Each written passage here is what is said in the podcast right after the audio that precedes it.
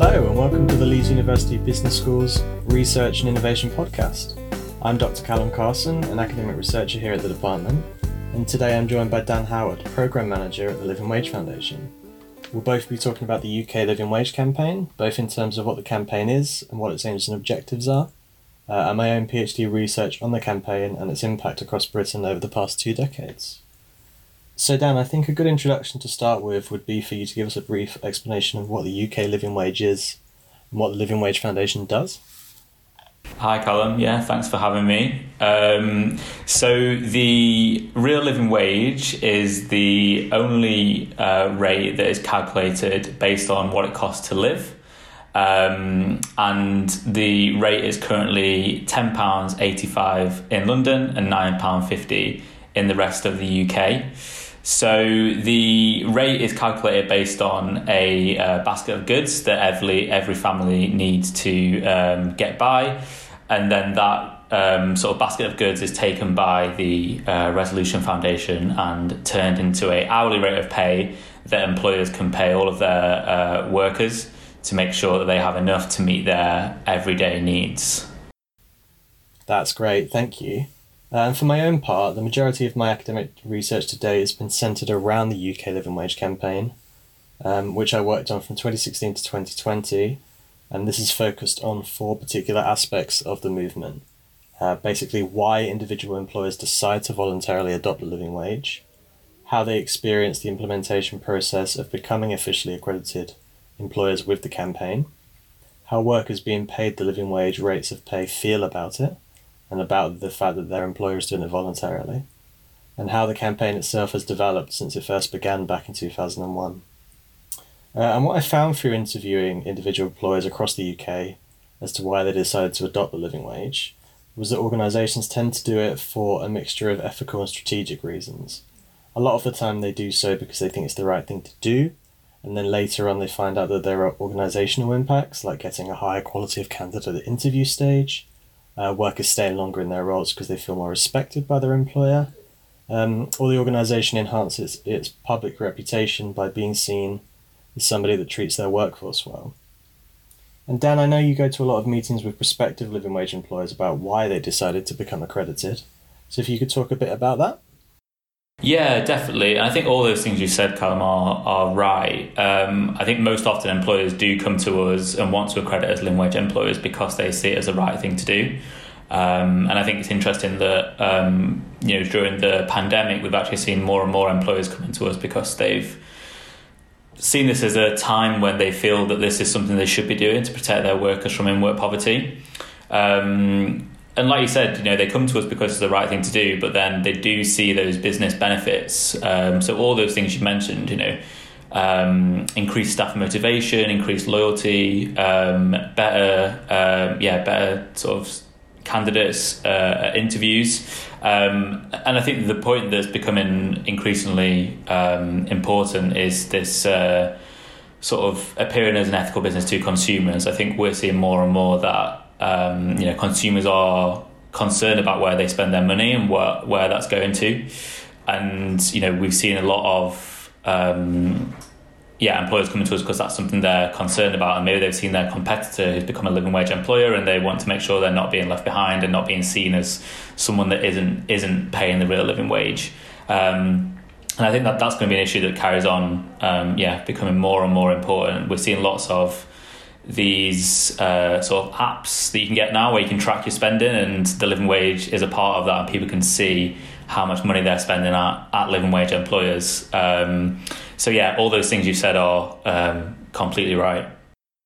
It's been heartening to see that accreditations are still going up even through the pandemic. I remember it was in the second year of my project that the national living wage came in and the government's mm. kind of enhanced rate and there was a lot of worry around the country and in the foundation about whether this was the end for the campaign. Um, but all you saw was accreditation shooting up even more. Yeah. Yeah, exactly. I think, um, you know, I think it was testament to the success of the living wage campaign that the government rebranded the minimum wage as the national living wage. Um, and obviously that was a huge success for you know lots of low paid workers. They've seen their earnings rise um, as a result of the national living wage. So I think you can see that as one of the successes of the um, campaign uh, for a living wage. But yeah, like like you said, we've actually seen yeah accreditations continue to go up, continue to rise. Um, and I think it's important to make that distinction between the national living wage and the real living wage because the government's national living wage isn't based on the cost of living.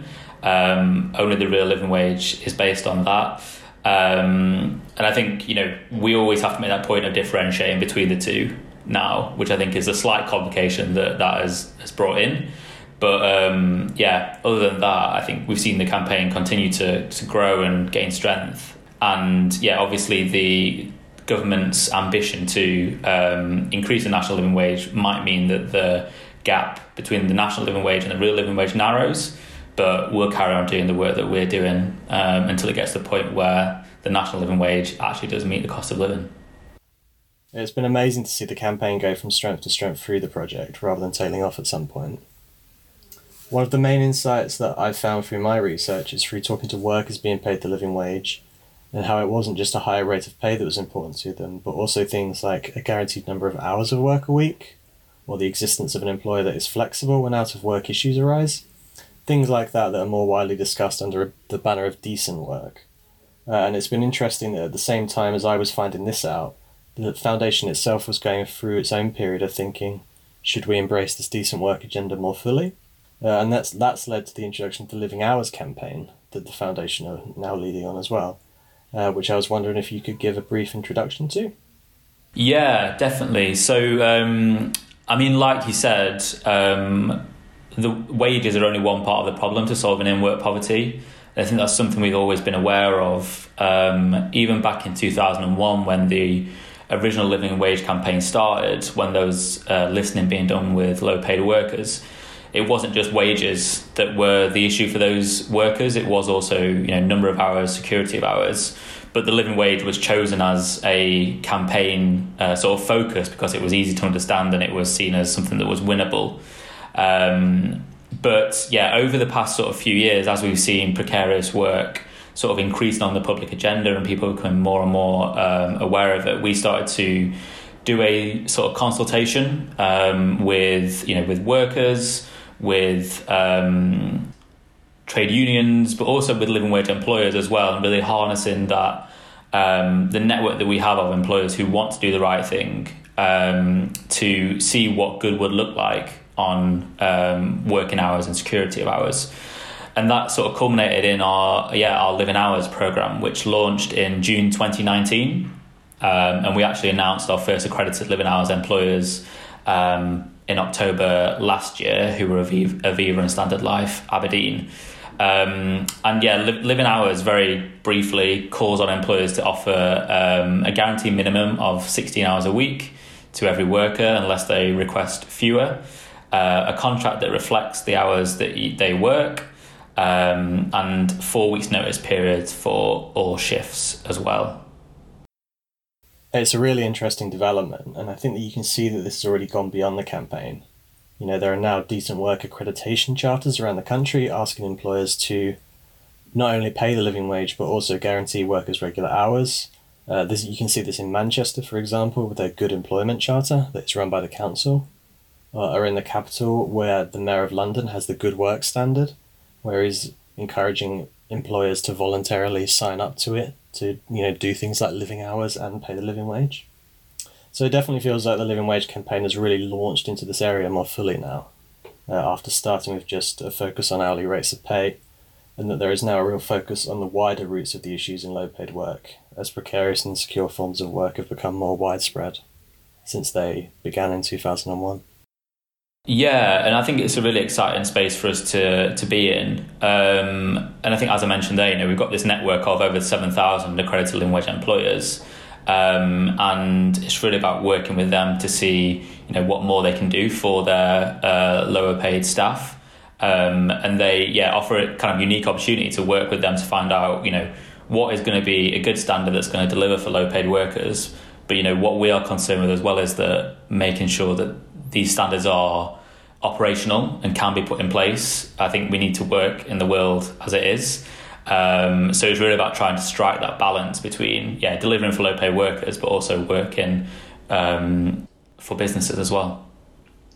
Absolutely, and I think we would both encourage listeners of this podcast to go to the website, which is livingwage.org.uk, and take a look at what organisations are already already doing and who are already paying it, so that they can support them with their own custom, or indeed if they are in a position in their own workplace to suggest it or bring it in themselves to have a look at the resources around that too and how they can become officially accredited living wage employers with the campaign. Definitely, yeah. I mean, all that information is there on our on our website. You can see all of the living wage employers, um, all the information about living wage, and all the different work that we do. So yeah, please do go and have a look at the website. That's great, and it's just uh, livingwage.org.uk. Thank you for joining us today, Dan. Thank you for having me. Uh, and I hope you've all enjoyed this, and thanks for listening. I hope you've enjoyed the show.